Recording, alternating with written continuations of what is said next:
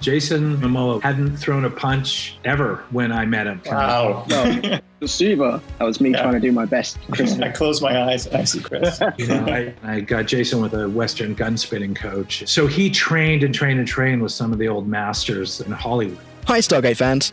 Gator's Gonna Raid is a podcast with Joseph Malozzi, the writer and exec producer of Stargate and showrunner of Dark Matter, me, George Mole, one of the dedicated Stargate journalists of The Companion, and a very special guest from the show. really? Oh, it's sick. It's going to be a, a lot Amazing. of fun. In episode 1, Joe counts down the best hand to hand combat scenes in Stargate and tells a bunch of behind the scenes stories along the way.